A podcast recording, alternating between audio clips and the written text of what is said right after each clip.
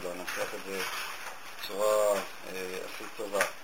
כן, נדמיין לעצמנו, כמו שאמר, אולי חוויה שגם כן לפעמים מתרחשת, אני נמצא לבד בחדר, פתאום אני מרגיש שמישהו נמצא כאן, כן? אני לא ראיתי אותו, אבל לא יודע אם עברתם חוויה כזאת או לא, זו חוויה אפילו קצת מפחידה, אתה לא יודע מי בדיוק זה שנוכח כאן. מכל מקום, לחיות מתוך תחושה של... הניסוחים צריכים להיות יותר. אני לא רוצה לנתח את זה ניסוח סובייקטיבי, חשבתי לומר בהתחלה שהם חיים מתוך תחושה של הנוכחות של האלוקים, אבל זה לא ככה, אלא באמת אלוקים נוכח, ואני צריך באיזשהו מקום להיפתח לנוכחות האלוקית. אדם הולך בעולם ובאיזשהו מקום, כפי שאמרתי, הוא נמצא כאן לפני האלוקים, המבט האלוקים משקיף עליו וכו'.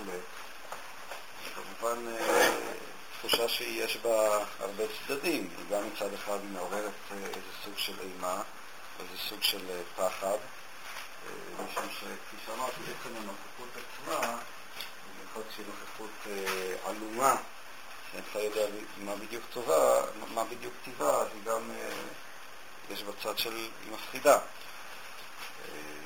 כמובן זה לא ההיבט היחידי. בכל מקום, אם אני מבין נכון, הפואנטה של רבי צדוק, זה הסיבה שבגללה הוא מדגיש את הנקודה, קבלת עול מלכות שמיים היא עדיין נמצאת בעולם של, היא עדיין לא מגיעה לממשות עצמה. יש את, ה, את השמיים שאני עכשיו צריך לציית, יש כאן איזה ממד של שניות, כמו הממד שתמיד ממקד אותנו, יכול להיות שאני מאוד רוצה לעשות משהו, אבל ברגע שאני מחליט לעשות אותו, אני כבר לא עושה אותו בגלל שאני רוצה לעשות אותו, אני עושה אותו בגלל שהחלטתי לעשות אותו. אבל אז, באותו רגע, הוא מופיע עליי כאיזה מועקה, זה כאילו אבן גדולה שאני צריך לסחוב אותה. וכאן זה סוג של מלכות שבאמת הם מוצאים אותו הרבה פעמים. החסידים תמיד אה, חיפשו אה, את עבודת השם, קיום מצוות מתוך הזדהות פנימית, מתוך שאתה אומנם רוצה אותו דבר. במובן הזה קבלת עול היא מנוגדת למושג הזה של הזדהות פנימית. אתה מקבל את העול, אתה פועל, כפי שאמרתי, מתוך ההחלטה שלך, וזה מלכוד שהרבה פעמים באמת אנשים מסוימים מכל מקום ממלכד אותם. ברגע שאתה מחליט על הדבר אתה לא רוצה אותו. כדי לרצות אותו, אתה, אסור לך להתחייב אליו. ולכן מה שרבי צדוק אומר, הוא התנועה של קבלת העול מלכות שמיים, אם אני מבין נכון את הפסקה, היא תנועה מסוג אחר, היא תנועה של כניסה, היא תנועה, הייתי אפילו אומר את זה, איזה גלישה, אלוקים נמצא בעולם, אנחנו בדרך כלל לא נמצאים בעולם שבו אלוקים נוכח, אתה יכול להיכנס אה, אה, לעולם הזה. כשאתה נכנס לעולם הזה, אז זה לא שאתה מחליט, אלא אלוקים כבר נמצא. הפעילות שאני פועל, העשייה שאני עושה, היא נובעת מהעובדה שאלוקים כאן נמצא, שאלוקים הוא נוכח. כך הוא הסביר את העניין של קבלת עול מלכות שמיים, ואמר שקבלת עול מלכות שמיים קיימת גם ביחס לתפילה.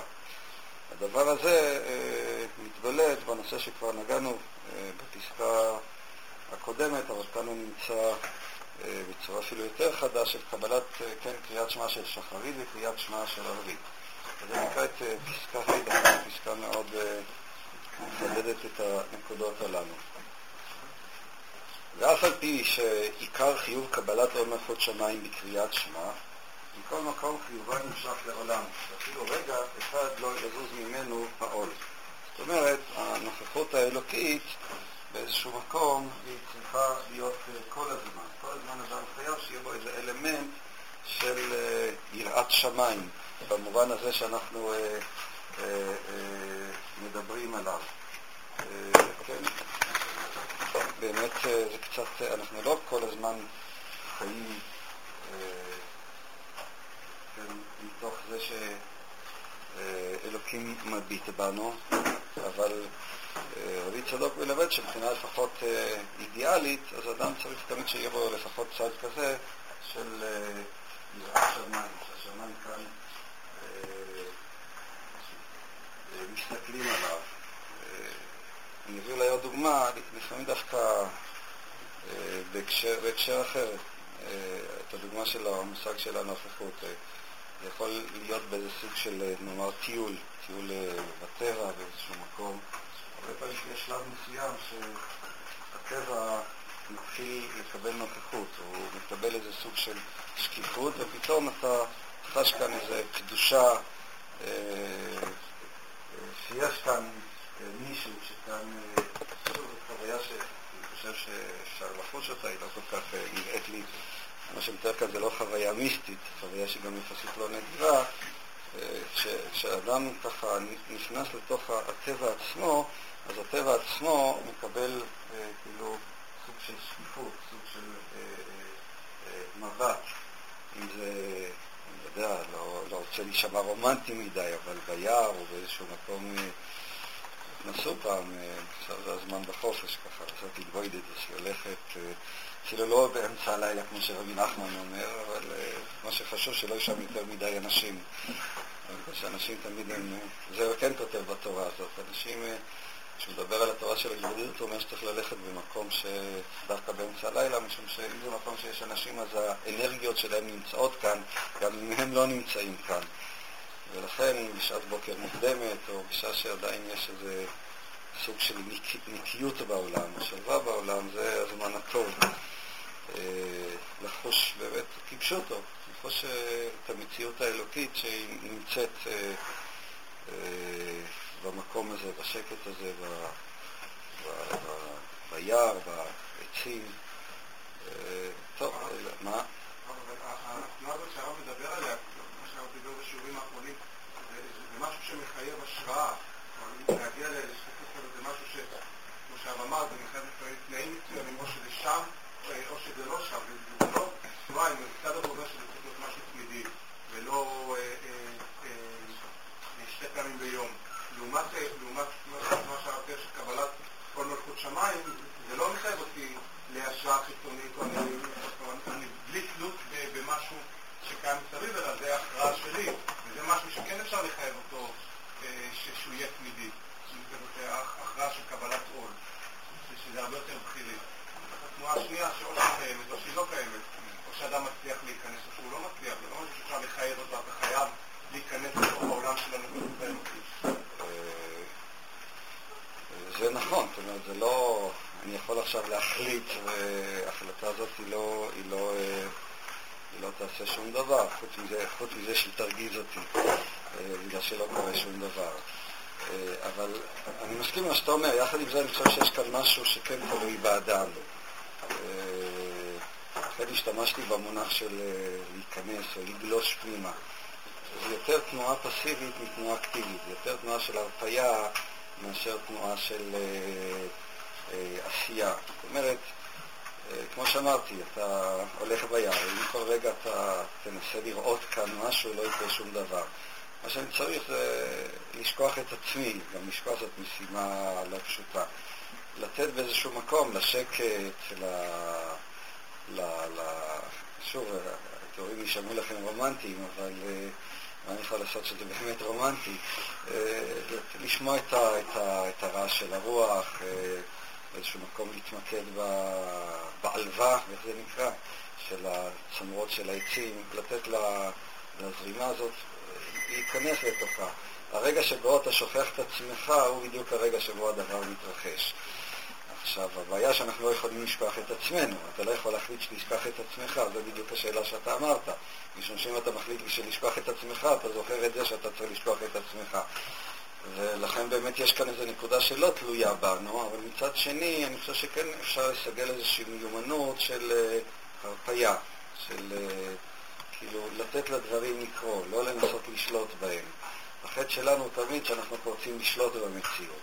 כאן הנקודה היא שתעזוב את השליטה, תן אה, לקדוש ברוך הוא שהוא, תן לו את הצ'אנס, תן לו את הקרדיט, שהוא יעשה את זה. כן? תהפוך את זה לבעיה שלו ולא הבעיה שלך, בוא ננסח את זה ככה. אם הוא רוצה זה יהיה, הוא לא רוצה לא יהיה. בעיה שלו כמו שאנחנו אומרים. ואז זה קורה, עשוי לקרות. אני חושב שבדרך כלל זה קורה. אני מסכים איתך שלכן, כמו שאמרתי, זה כמו,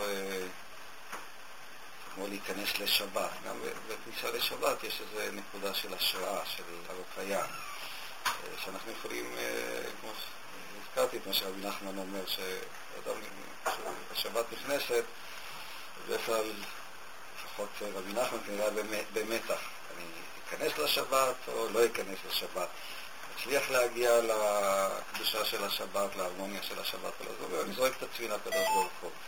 אה, מה שיהיה יהיה. אוקיי, אם לא יהיה, אז לא יהיה, מה אפשר לעשות? אה, אם אני ניגש בגישה כזאת, אז uh, זה כן מאפשר לי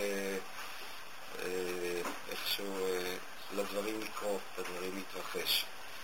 כמעט קיים בכל דבר ש, שבעולם, כן? Uh,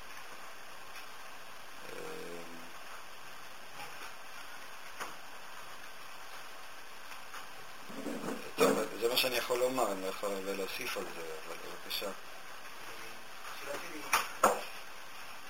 לגבי הניתוח של קבלת המלכות כמו שאמרת באמת מה שזה להיפתח, להיות אינטרפטיבי, להתפתח בפועל, מילה קבלה היא הגיונית, וגם התנועה שבאמת שאתה באמת יוצרת של העול מלכות שמיים, בדיוק על להתבגר.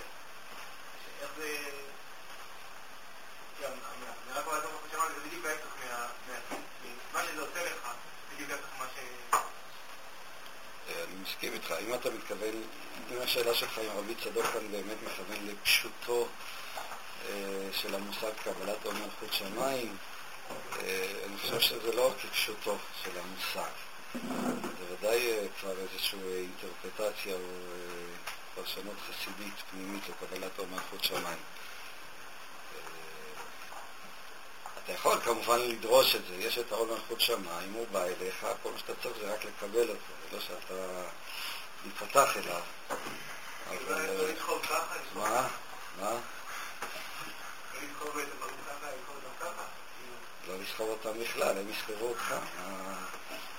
זה בדיוק הפואנטה. לא, אני לא אומר, זה יכול להיות גם דבר מפחיד, לא בהכרח כל כך נעים.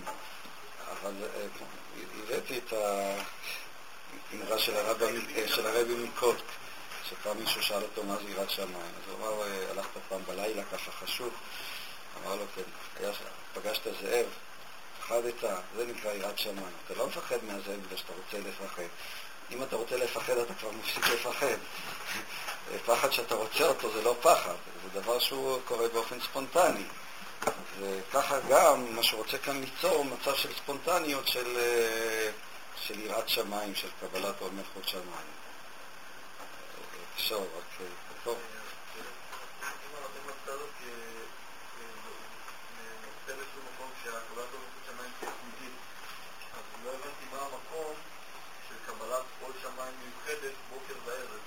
זה עכשיו, זה בדיוק הקטע שהוא מסביר כאן, אז בואו אה, נקרא את הקטע.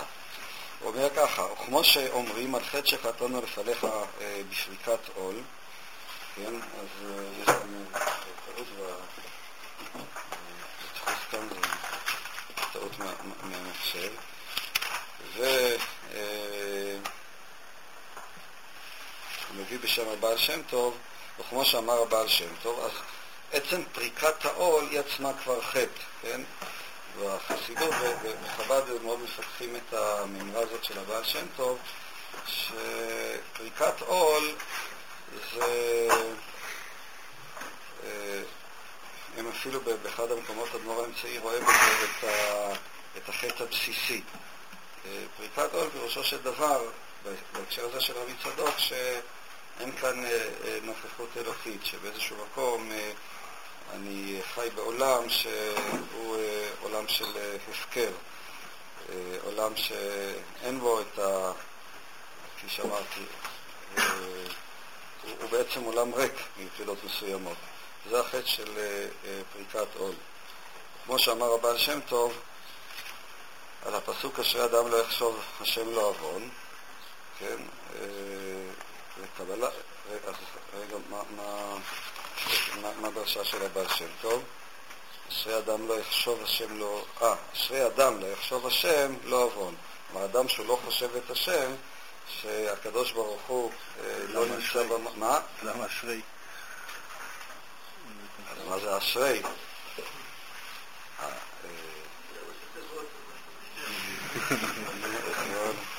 לא, לא בדקתי באמת את המקור, איך הייתי הפרשים. רשאי אדם לא יחשוב השם זה לא עוון, אבל למה עכשיו אתה אומר?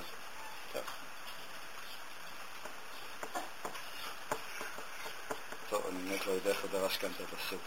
בקבלת עומר חוץ שמיים של ערבית זמנה כל זמן השכיבה, כאן הנקודה היפה, אה, אומר ככה, יש קבלת עומר חוץ שמיים של ערבית זמנה כל זמן השכיבה. הוא מביא את ההלכה שזמן קריאת שמע של ערבית הוא כל הלילה, שכל הלילה צריך להיות נושא בעול.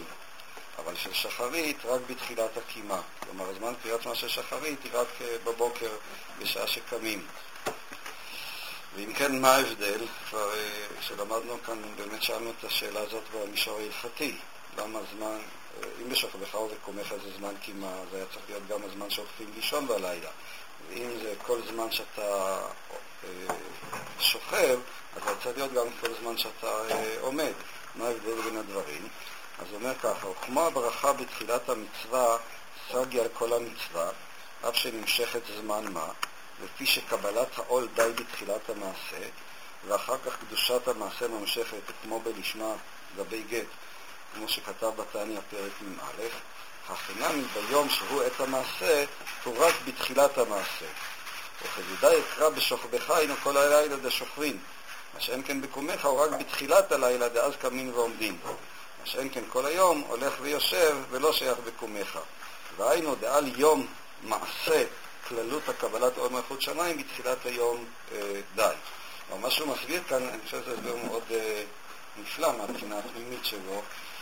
הוא אומר ככה, יש הבדל בין קבלת עול מלכות שמיים ביום, שזה אני נמצא במצב של מודעות, אני נמצא במצב של אה, עשייה, לבין קבלת עול מלכות שמיים בלילה, שגם עליה ראינו בפסקאות הקודמות. קבלת עול מלכות שמיים בלילה, וזאת הנקודה, שגם בשעה שאדם איננו נמצא אה, במצב של מודעות, גם אה, בשעה שהוא חולם חלומות, ומה שפועל כאן התת מודע שלו הוא זה שפועל, גם אז צריכה, צריכה להיות קבלת עול מלכות שמיים, כלומר צריכה להיות נוכחות אלוקית. אלוקים באיזשהו מקום, קבלת עול מלכות שמיים של הלילה הוא פירש אותה כקבלת עול מלכות שמיים שפועלת על התת מודע. שגם בשעה שלא אני מתוך המודעות שלי כאן פועל ועושה, אלא אה, פועל כאן איזה תת מודע שאין לי עליו שליטה ישירה של כוח הרצון, גם אז צריכה להיות הנכחה של המציאות האלוקית. ולכן קבלת עול מלכות שמיים של הלילה, זמנה באמת צריך להיות כל הלילה. היא צריכה להיות כל הזמן. משום שבעולם של התת מודע הוא צריך להיות כזה שבו המציאות האלוקית היא תהיה קיימת כל אדם. התת מודע צריך להיות כל הזמן בעולם ממשי. בעולם של המעשה, כאן הוא מביא את הדברים של התניא בעשייה של הלשמה. התביעה של קבלת עול מלכות שמיים בתחום של המודעות היא מצומצמת יותר. היא כבר קשורה לסיבה או למוטיבציה שבגללה אני עשיתי את הדבר. זאת הראייה שמוביל ביחס לגט. ההלכה בגט, גט צריך לכתוב אותו לשמה, אבל אה, זה מה שהתניא מביא כאן את ההלכה, שלא צריך כל, הסופר לא צריך כל רגע לרגע לחשוב לשמה. אם בהתחלה כשהוא ניגש לכתיבה, אז הוא אמר, חשב שהוא כותב את הגט הזה, אה, כן, לשם אותה אישה, וזה אה, זה מספיק כדי לקיים את הדין של הלשמה, והתניא מסיק את הדברים הללו גם ביחס לעבודת השם. אם בתחילת היום החלטת שאתה עושה את הדברים הללו לשם שמיים, גם אם בשעה שאתה עושה אותם אז כבר אתה נכנס לדינמיקות אה, אחרות, לדינמיקות אה, מחשבתיות ורגשיות אחרות, וכבר אתה לא נמצא במודעות שלך בעשייה הראשונה, אלא המודעות שלך כבר פועלת מתוך הסיבתיות המיידית יותר. בכל זאת, כיוון שבתחילת המעשה חשבת שבעצם אתה עושה עכשיו לשמה, אז זה סגי אה, בלשמה. כלומר, כשאני עושה מעשה מתוך מודעות, אז מה שקובע זה הסיבה הראשונה שבגללה התחלתי לעשות את הדבר הזה. מכיוון שבהתחלה הוא חשב שעושה את הדבר הזה לשמה, גם אם אחר כך הוא כבר שכח ולא חושב על הלשמה, ולא עוד אלא שהוא כבר נכנס למערכת שאיננה לשמה, הדבר הזה גם כן נחשב כעשייה אה, אה, לשמה. ולכן הוא אומר, זה ההבדל בין קבלת עול מלכות שמיים שחרית לבין קבלת עול מלכות שמיים בלילה. קבלת עול מלכות שמיים שחרית, שהיא באמת קשורה לעולם המעשה, שהיא קשורה לעולם של המודע, אז כאן צריך את ההחלטה אה, ש, ש, ש, שמתוכה אני פועל. כיוון שהחלטתי, אז גם אם כרגע, כפי שאמרתי, נכנסתי לעולם אחר, קשה לנו לקיים במודעות, ואולי זה בלתי אפשרי, להיות כל הזמן במודעות הזאת של קבלת עול מלכות שמיים בכל זאת, אה, בעולם של המודע, מה שקובע זה הסיבה או ההחלטה הראשונה.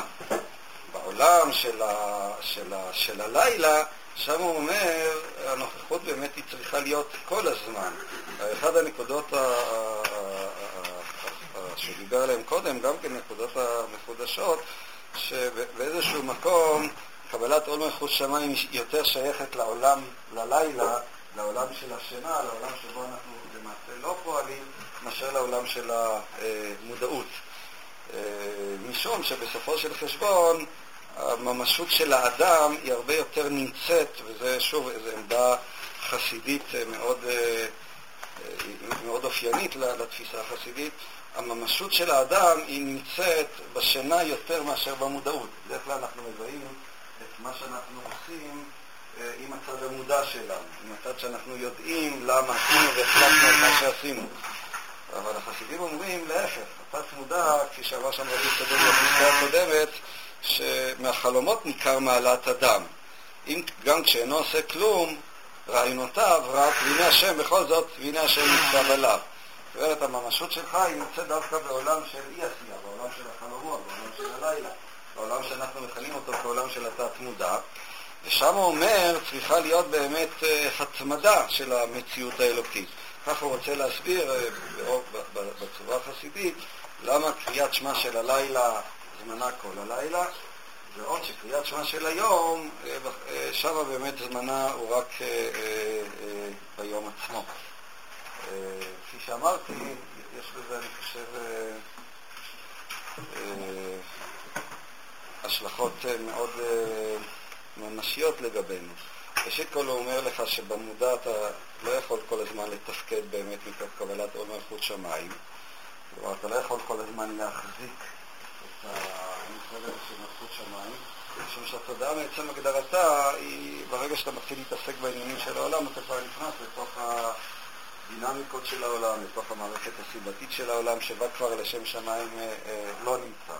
אבל מה שקובע, כאילו זאת עמידה, בחלק של המודע, אז מה שקובע זה באמת ההחלטה הראשונה שלך שמתוכה אתה פועל, וגם אם אחר כך, אה, כפי שאמרתי, היא לא נמשכת, היא עדיין לא קיימת, אז בכל זאת אה, הדבר הזה נחשב לשמה. זה מה שאומר התניא, אומר זה בעצם אה, באיזשהו מקום להוריד את הלחץ מהחסיד, שהוא כל הזמן רוצה לחיות לשמה וכל הזמן רוצה לחיות להיות ככה מתוך אה, הזדהות פנימית, מתוך מוטיבציה פנימית וכן הלאה. הוא אומר, בעולם של המודע אתה לא יכול לקיים את המצב הזה כמצב מצמיד.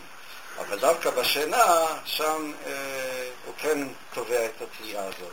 כלומר, באיזשהו מקום, הנקודה היפה כאן ש... כאילו, צריכים לשדר כאן איזה שדר לתת מודע של הקריאת שמע, והטענה שהוא טוען, וזאת הטענה חסידית אופיינית, אני משתמש במושג, במושג תת מודע משום שזה המושג שאנחנו משתמשים בו, החסידים לא משתמשים כמובן במונח הזה. דווקא בחלומות שלך זה אתה, הרבה יותר מאשר אה, מה שאתה חושב או מה שאתה פועל מתוך מודעות. בבקשה. הנקודה, מה שהוא מדגיש זה שאין צורך ביום, לא שזה בלתי אפשרי ביום. נראה לי אם אני מבין נכון, כאילו יותר מדגיש את זה שביום, זה שאתה עושה את זה בתחילת המעשה זה מספיק. זה לא, לא צריך כאילו אחרי.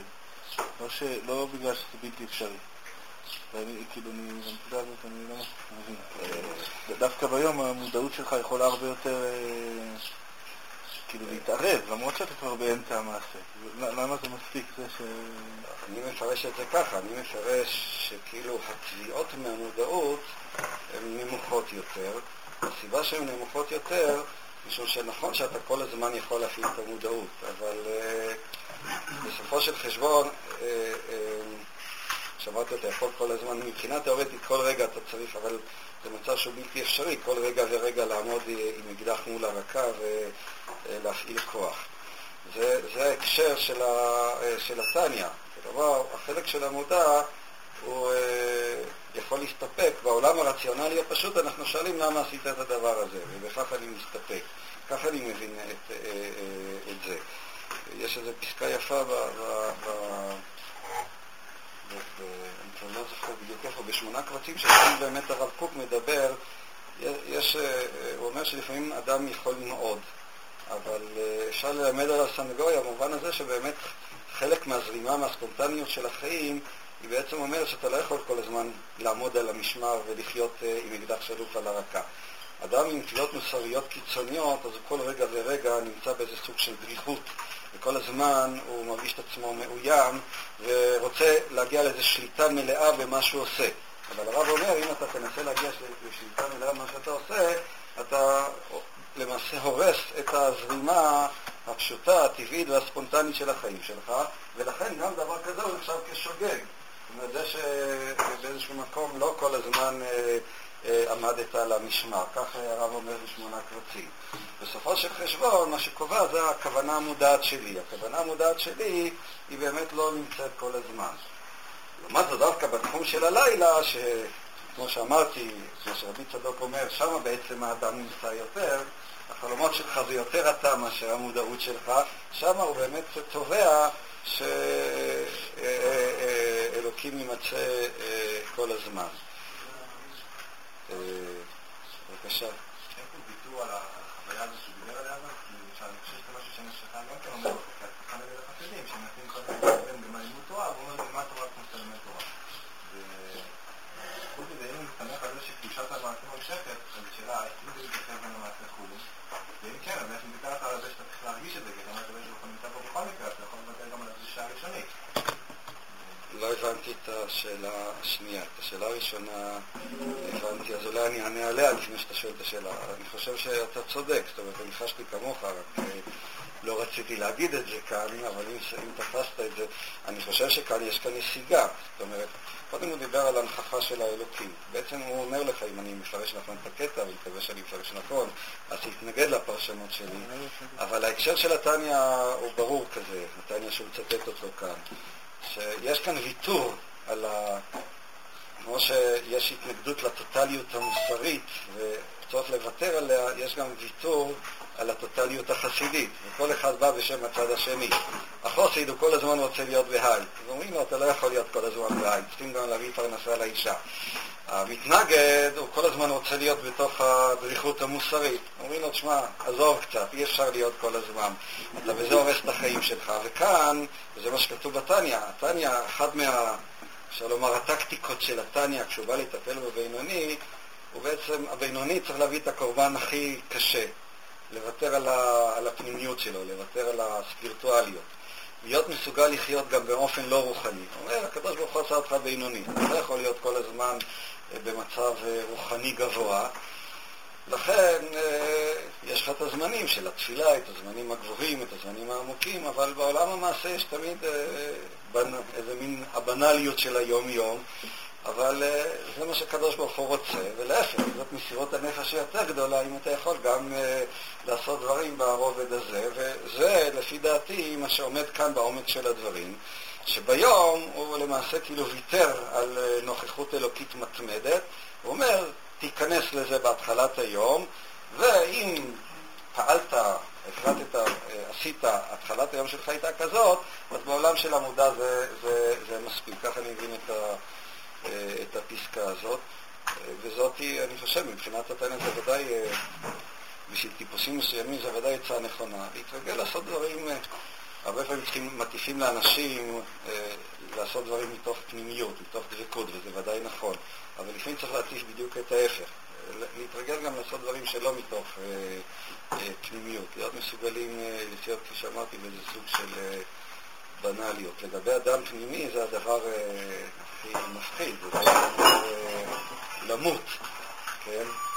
אה, להכניס כאן, הטלפונים זה ממש אחד מהדברים ההרסניים ביותר בעולם. זה בדיוק מדגיש לי סתם דרשה באמצע את השיעבוד של האדם המודרני. ככה טלפון, לכאורה, מה יכול להיות לפני? אני יכול לדבר כל רגע עם מישהו בקצה השני של העולם, אבל מה זה הופך בסוף אה, לנטל? כל אחד הולך עם טלפון, אז תכבה את הפלאפון. לא, אולי בדיוק הרגע יצלצל מישהו וזה יהיה נורא חשוב.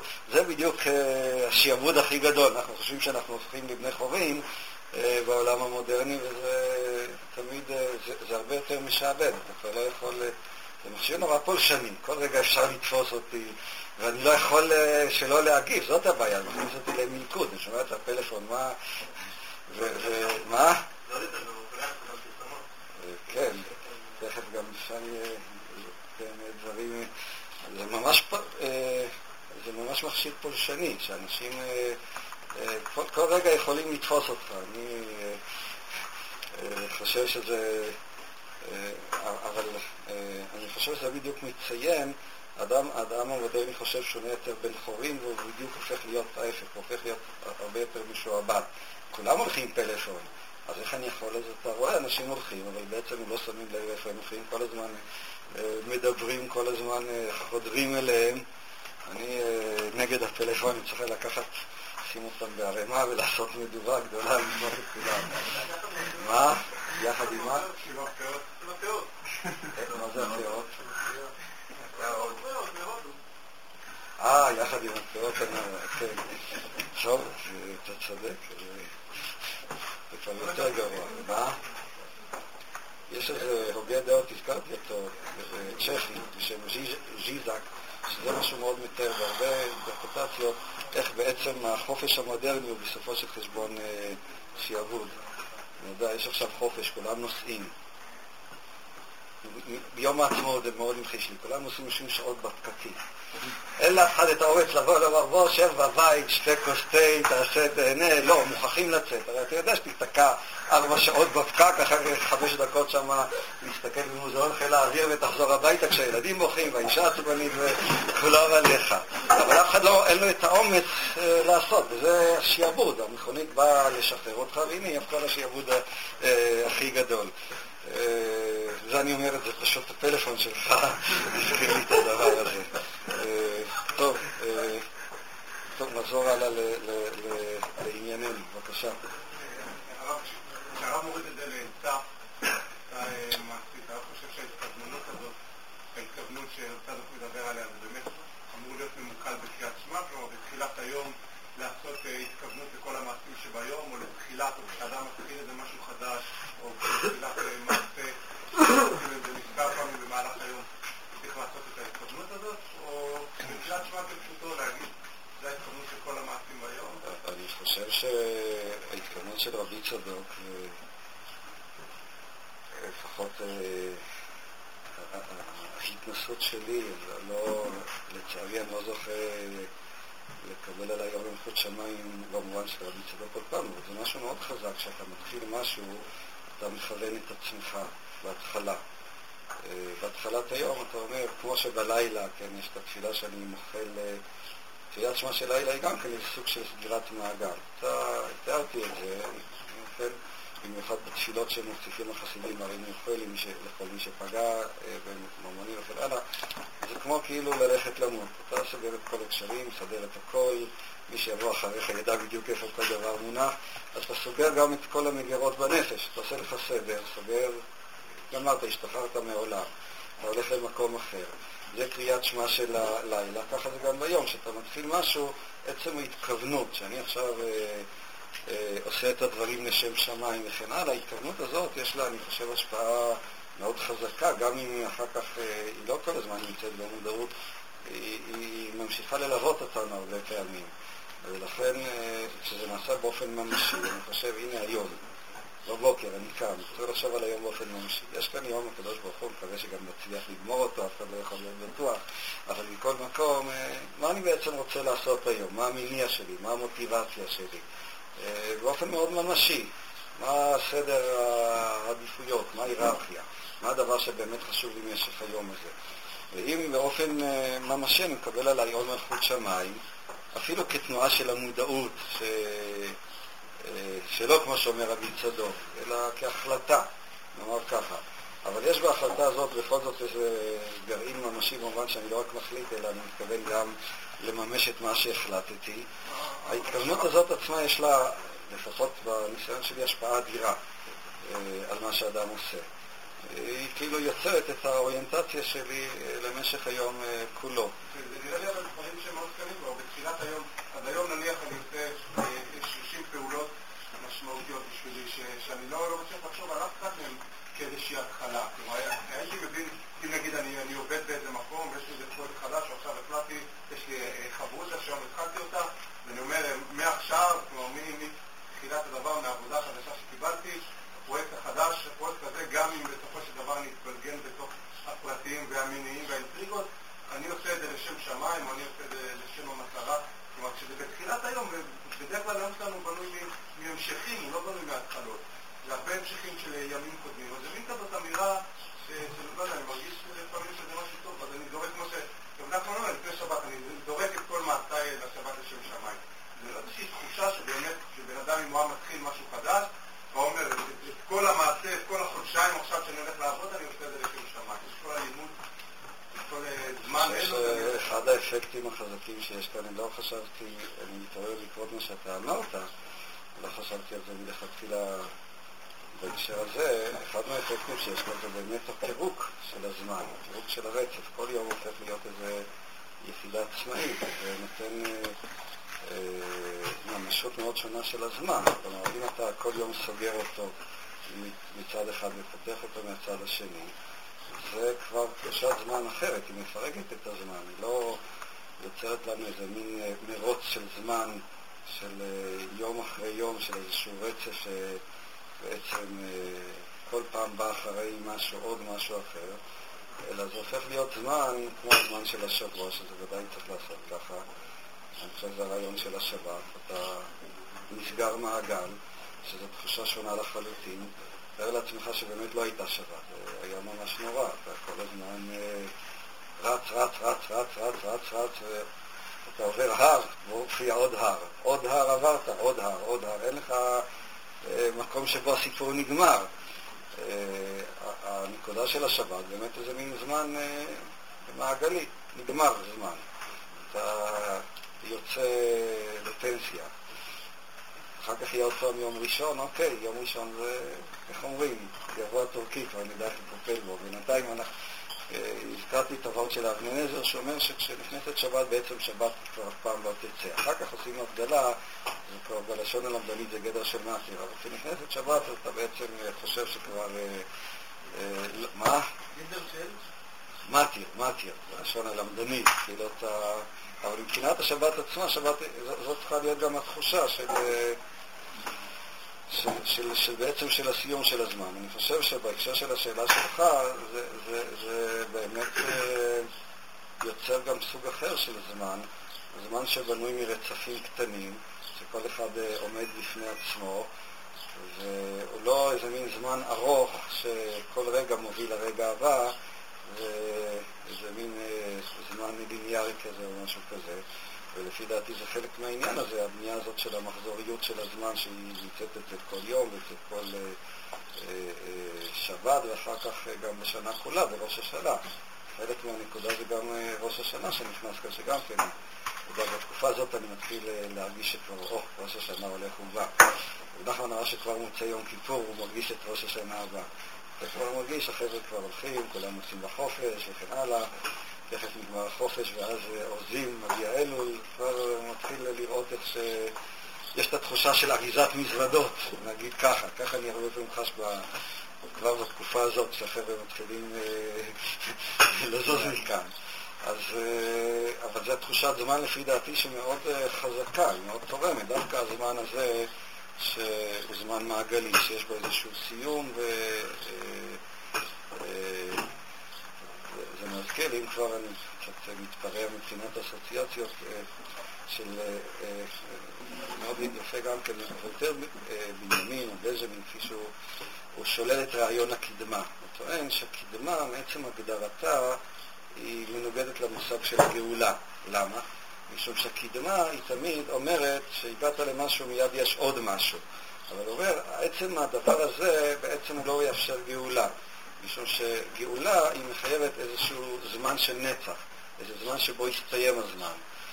והמושג של הקדמה הוא יוצא נגד מושג הקדמה הפילוסופי, הנאורות כפי שזה נקרא וכן הלאה, בעצם הגדרתו הוא לא יכול להציע גאולה משום שלא יכול להתחולל שינוי מהפכני. לא יכול, אם אני מבין את הגאולה, וככה הוא מבין אותה, כאיזה מהפכה, כזעזוע, כשבר, ויש הרבה ש...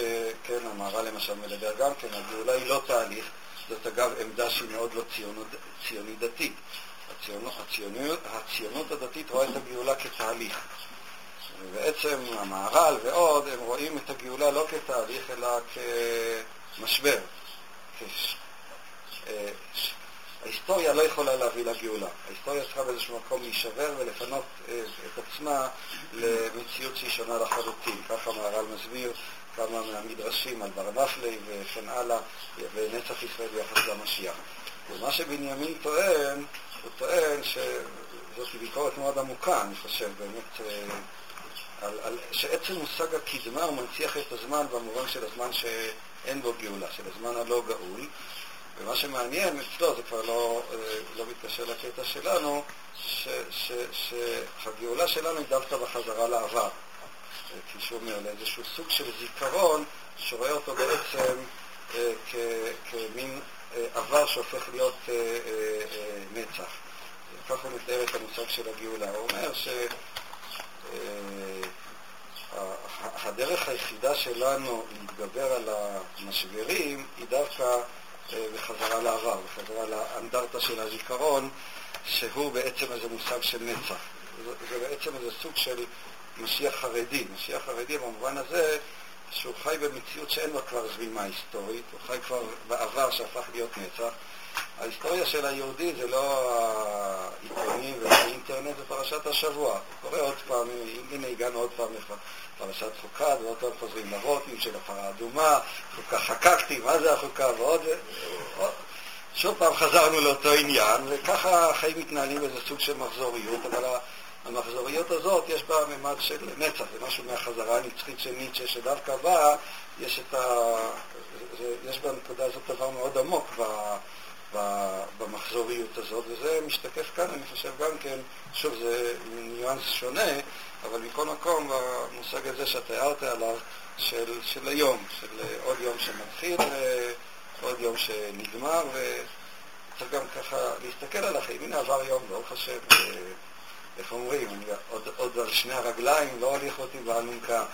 אה, זה יכול להיות, אתה אף פעם לא יכול לדעת מאיפה זה יבוא עליך, ושכל אחד בטוח שלא לא, זה לא יקרה, אבל אל תהיה בטוח. אה, יכול להיות שאתה הבא בתור על הכוונת. אז אה, יכול מצד אחד ליצור איזה מין עצבנות נורא חזקה, אבל מאידך גיסא זה יכול ליצור גם שחרור מאוד חזק וגם הרגשת תודה עמוקה.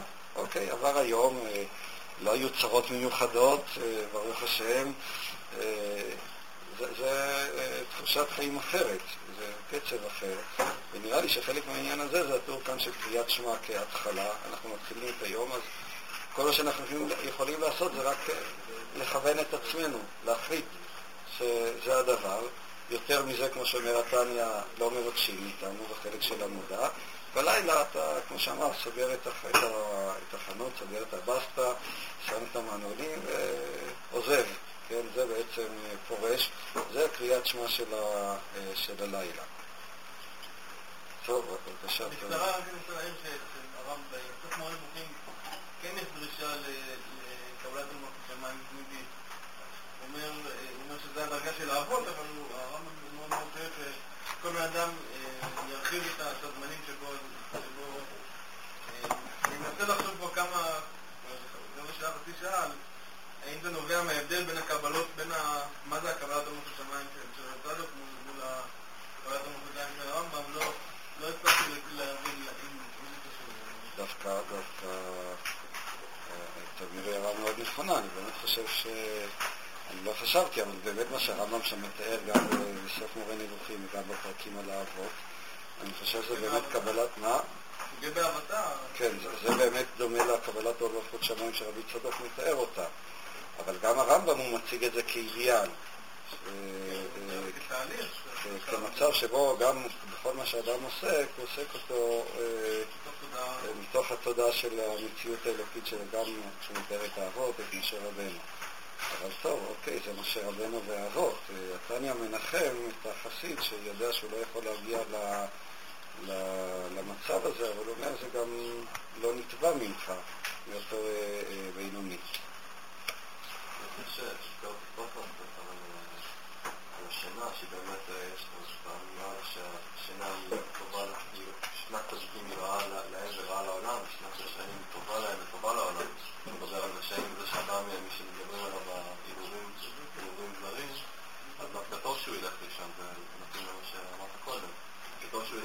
כי מה שתמיד אומרים, מחר יום חדש, אתה מתחיל משהו מחדש, אתה לא מזדקן, אתה לא שוקע בהימורים האלה, ואתה דווקא בשינה שקודם אמרת שזה דווקא הצד לאדם, הצד שהוא יוצר האדם, מאפשר לו להתחדש בפועל בבוקר. לעומת זאת הצדיקים שדווקא הם עסוקים כל הזמן ב...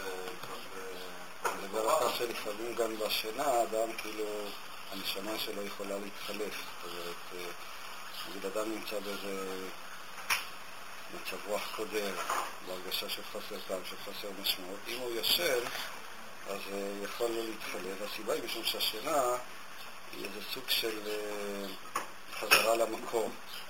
כמו שבכתבי אריזה הוא מתאר, כן, הוא אומר שהעולם לא נברא מושלם. למה? כדי שאחר כך האורות uh, יחזרו למקורם, ושם הם יתחדשו. הוא מסביר שהתהליך uh, הזה תפקידו ליצור את הכלים. המשל שאפשר להביא לזה לפעמים, נגיד אני מדבר, כן? ואני מרגיש שלא הצלחתי לבטא את עצמי, שיש משהו אה, לא תקין. אז מה שאני צריך לעשות זה כאילו לחזור אחורה, למקום שבו אין עדיין את המילים, למקום שממנו המחשבה אה, נולדת, כאילו לחזור לאותה הוויה שמתוכה המילים באות, ואז כשנתח בחזרה את המילים, אני יכול אולי אחר כך שוב לנסות ולדבר אותם, זה כבר בחינה שהוא מכנה אותה אצל הארי כאור חוזר, לדבר אותם בצורה אה, נכונה. זה, הדבר הזה גם קורה לפעמים בשינה. בשינה אתה חוזר לאיזה מצב, אה, מצב פנתאיסטי, להיות חלק, אתה לא נמצא במצב של המודעות שמבדילה אותך מהמציאות, ואז הרבה פעמים הדבר הזה יכול, אה, כמו שמבחינה פיזית האדם מונח, אז כוחותיו מתחדשים, אז גם מבחינה רוחנית. אבל זה לא סתם עניין שאתה נח, אז ממילא יש לך כוח, אלא זה מין חזרה למקור, ככה הוא תופס את השינה. השינה יכולה להיות אחד משישים במיטה, אחד משישים בנבואה. מה שאתה מתאר זה יותר הצד של הנבואה, אבל אם אדם באמת, אה, כמו שאתה תיאר את זה קודם, הוא יותר... אה, עסוק במחשבות, בהרהורים הרעים שהיו לו במשך היום, ולא, ולא מקבל את מלכות שמיים, לא אומר את הקריאת שמע, או מכוון בקריאת שמע. אז השנה עצמה יכולה להיות חלק מהמודעות הזו, יכולה להיות שנה תרופה כזו, שגם אתה לא מקבל כוחות חדשים, וגם כאילו אתה קם בייאוש בבוקר, אתה ממשיך את זה אותו נכון, הדרך של היום אבל הקודם. הדבר הזה בדיוק תלוי אם אה, יכולת לומר קריאת שמע על המיטה או לא. אני חושב שזה אחד ה- אחת העצות המאוד ממשיות. כלומר, כל קריאת שמע פירושה באמת, אה, כמו שאמרתי, לסגור את המעגלים, לא להשאיר מעגלים פתוחים, אלא לקשור את כל הקצוות, להשתחרר, להרפות, ואז אה, השנה שלך, א', סתם היא תהיה שנה טובה ולא שנה תרופה, וב', עשויה אה, להביא להתחדשות. אה, הכוחות ה... אני לא מדבר רק על הכוחות הפיזיים, שהרבה פעמים גם בהם אדם יכול לישון ולקום עייף ומותש, אלא מדבר על הכוחות הרוחניים, והוא קם ורואה את העולם באור יפה יותר, מתוך מבט אה, אופטימי אה, וכן הלאה. ואני מבין שחלק מהקריאת שמע של המיטה, לפחות איך שרבי צדוק מתאר אותה, זה חלק באמת מה, מהתהליך הזה. אה, טוב, אולי נראה עוד אה, פסקה, אבל שוב, אני לא רוצה ש... מה שחשוב לי כאן זה לא לקבל את זה רק כתיאוריה, יש כאן דברים מאוד ממשיים, זאת אומרת, אה, קריאת שמע למיטה, הרבה פעמים אנחנו נוטים לזלזל בה או משהו כזה, אדם צריך לתפוס לעצמו איזה חמש דקות של ריכוז שצריכות להראות אותו, להיות איזו הרפאיה של בידך הפקיד רוחי, פנית על פי אמת, שזה בעצם אולי הפסוק המרכזי של קריאת אה, שמע, בידך הפקיד רוחי. זה מה שהגמרא אומרת שצריך לומר, אה, גם תמיד חכם צריך לומר חד שתדרך. זה בעצם, אה, אני מפקיד את עצמי בידך. עצם העזיבה הזאת היא עצמה יכולה להביא את ה- את הנרגעה בשינה. יש שם סיפור, אני לא זוכר מי, מה? אה, זאת שאלה טובה. יודע, באמת, אה. אני שומע את העוקץ בשאלה שלך. אה, יש איזה סיפור, אני לא זוכר, על מישהו ששאל אותו מה הוא למד אצל הרבי שלו, אז הוא אומר שהוא למד אצל הרבי שלו לישון. סיפור מאוד עמוק. ללמוד לישון אה, זה לא, לא פשוט, משום שיש שם בעצם, לישון זה דבר, אתה הולך לישון אומר לך שתרדם. הרי כל- אתם מכירים ודאי, ככל שאתה יותר רוצה לישון, ככה אתה פחות נרדם. וללמוד את התנועה הזאת, שהיא בעצם תנועה שאי אפשר לעשות אותה, התנועה של לעזוב ולתת לשינה לחול, זאת אה, אומנות מאוד גדולה.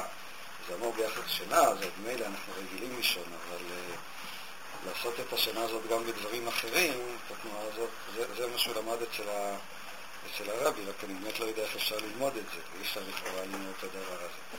אה,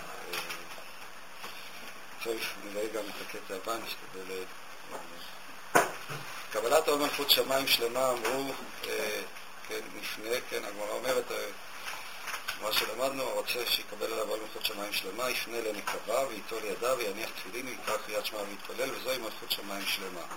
זאת המימה שם בגמרא. אז הוא אומר, אה, לפני, פירושו מכל תאוות עולם הזה המותרות, אשר לא לשם שמיים, ונוטל ידיו, שמעתי שזה רמיזת רחיצת ידיים על סילוק נגיעות. אם כן, קבלת עול מלכות שמיים, שמעתי, זה בדרך כלל, אה, הכוונה היא לרבו, לאדמו"ר מאשביצה. התנועה הראשונה, שלפי האדמו"ר מאשביצה אה, אה, אמור אדם לעשות, זה אה, לסלק את נגיעותיו כדי לקבל עול מלכות שמיים. וכאן באמת יש הדרכה, שהיא גם כן הדרכה מאוד נכונה, כל זמן שאני פועל מתוך הנגיעות שלי, אז באמת לא אוכל ליצור סיטואציה ממשית. למה? משום שאם אני פועל מתוך נגיעות, אז בעצם כל מה שאני עושה כאן הוא תוצאה של הנגיעות שלי, של הרצון שלי. אם דיברנו על קבלת עול מלכות שמיים מתוך, אה, נגיד, כהנכחה של המציאות האלוקית, אם אני עושה את זה מתוך נגיעות, דהיינו שאני רוצה להשיג כאן איזשהו הישג אה, רוחני או נפשי או חברתי או איזה שלא יהיה, אז אה, זה לא, זה לא יקרה, משום שאני יודע שאני מרמה את עצמי. זה לא כך, רק אני רוצה שזה יהיה כך כדי אה, להפיק איזושהי תועלת. זה המושג של הנגיעות. החסידים תמיד לימדו, אם אתה רוצה, אפילו סתם, אפילו במילי דה-עלמא, אם אתה רוצה אה, לדעת מה אתה צריך לעשות, סלק את, את נגיעותיך מהעניין. סלק את נגיעותיך זה לא רק במובן, זה לא רק מה שאיש מדע צריך לעשות להיות אובייקטיבי, שזה ודאי בתחום המדען שהוא לא אובייקטיבי, אז גם המחקר המדעי שלו יהיה חסר ערך.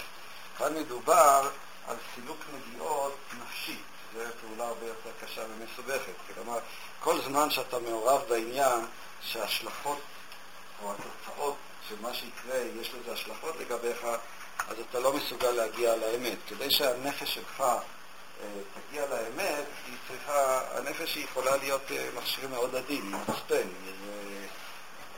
אה, יודע, זה מכשיר מדידה שהוא מאוד עדין. הוא, הוא, אתה יכול למדוד באמצעותו דברים, אבל באיזה, בתנאי מה? בתנאי שלא יפעלו על המכשיר העדין הזה כוחות מבחוץ.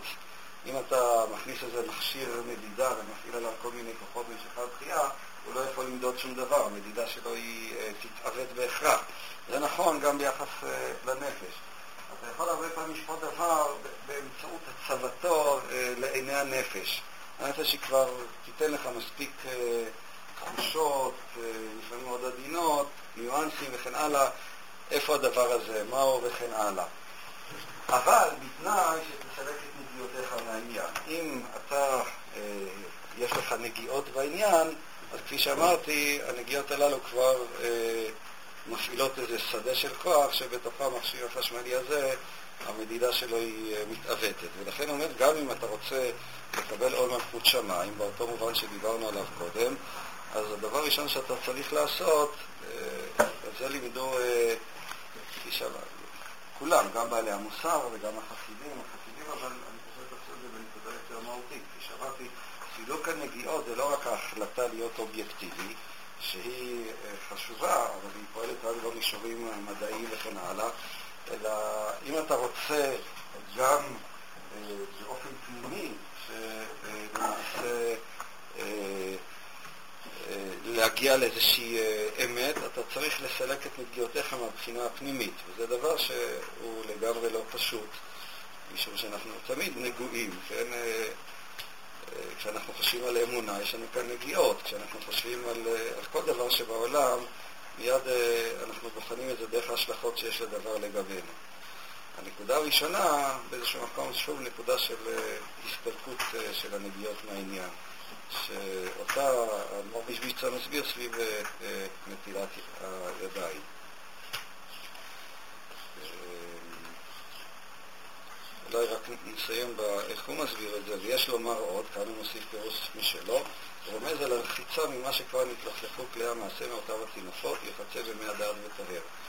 רבי צדוק רוצה להוסיף, ונראה שהמשמעות של העניין היא יותר בהמשך, של סוג של, הוא מסביר את רחיצת הידיים לא במובן שאתה מנקה את הנגיעות שלך, אלא כלי המעשה התלכלכו, ואתה טפלת בעולם, ובאיזשהו מקום הפעילות בעולם כבר נפלחה אה, אותך במקום כזה או אחר, אז הדרך להיטהר היא באמצעות תמי הדעת.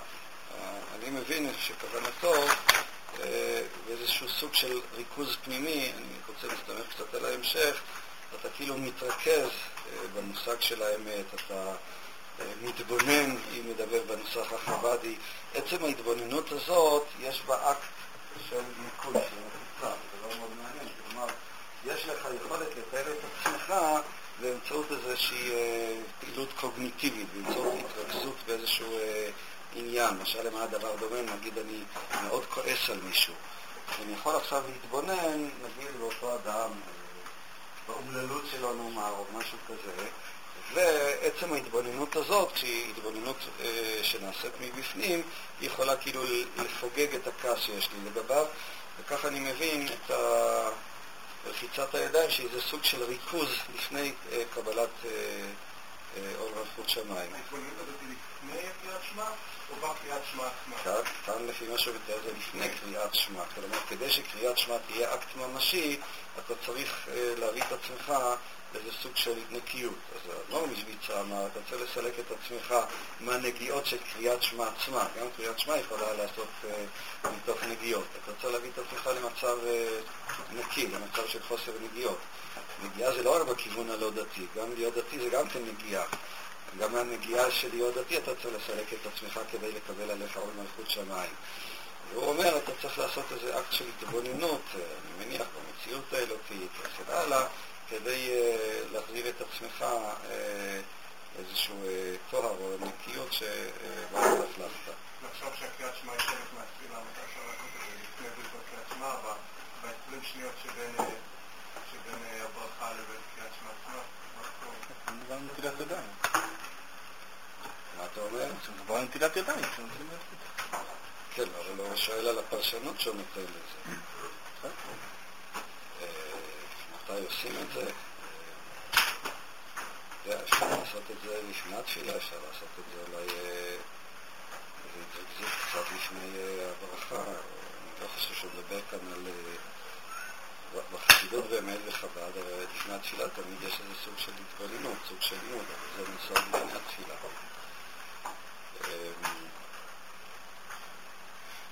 טוב, אני אומר, כל, אה, ברור שאדם שעובד בצורה כזאת, אז אה, צריך להקדיש אה, זמן וזמן רב ולראות את זה כמשימה בפני עצמה, את התפילה. לא, זה לא הופך להיות משהו נספק לעשיות אחרות, אלא זה הופך להיות אה, עבודה כפשוטו, עבודה רוחנית, עבודה נפשית, שצריך להקצות לה את הזמן. לא בטוח שאנחנו יכולים לעשות את זה כל יום, אבל אה, אם עושים את זה אפילו אה, פעם, אה, בשבוע, או שבת או משהו כזה, למצוא את הפרוצדורות הללו, שזה פרוצדורות רוחניות נפשיות, כדי שקריאת שמע או מלכות שמיים, התפילה לאחר מכן תהיה משהו ממשי.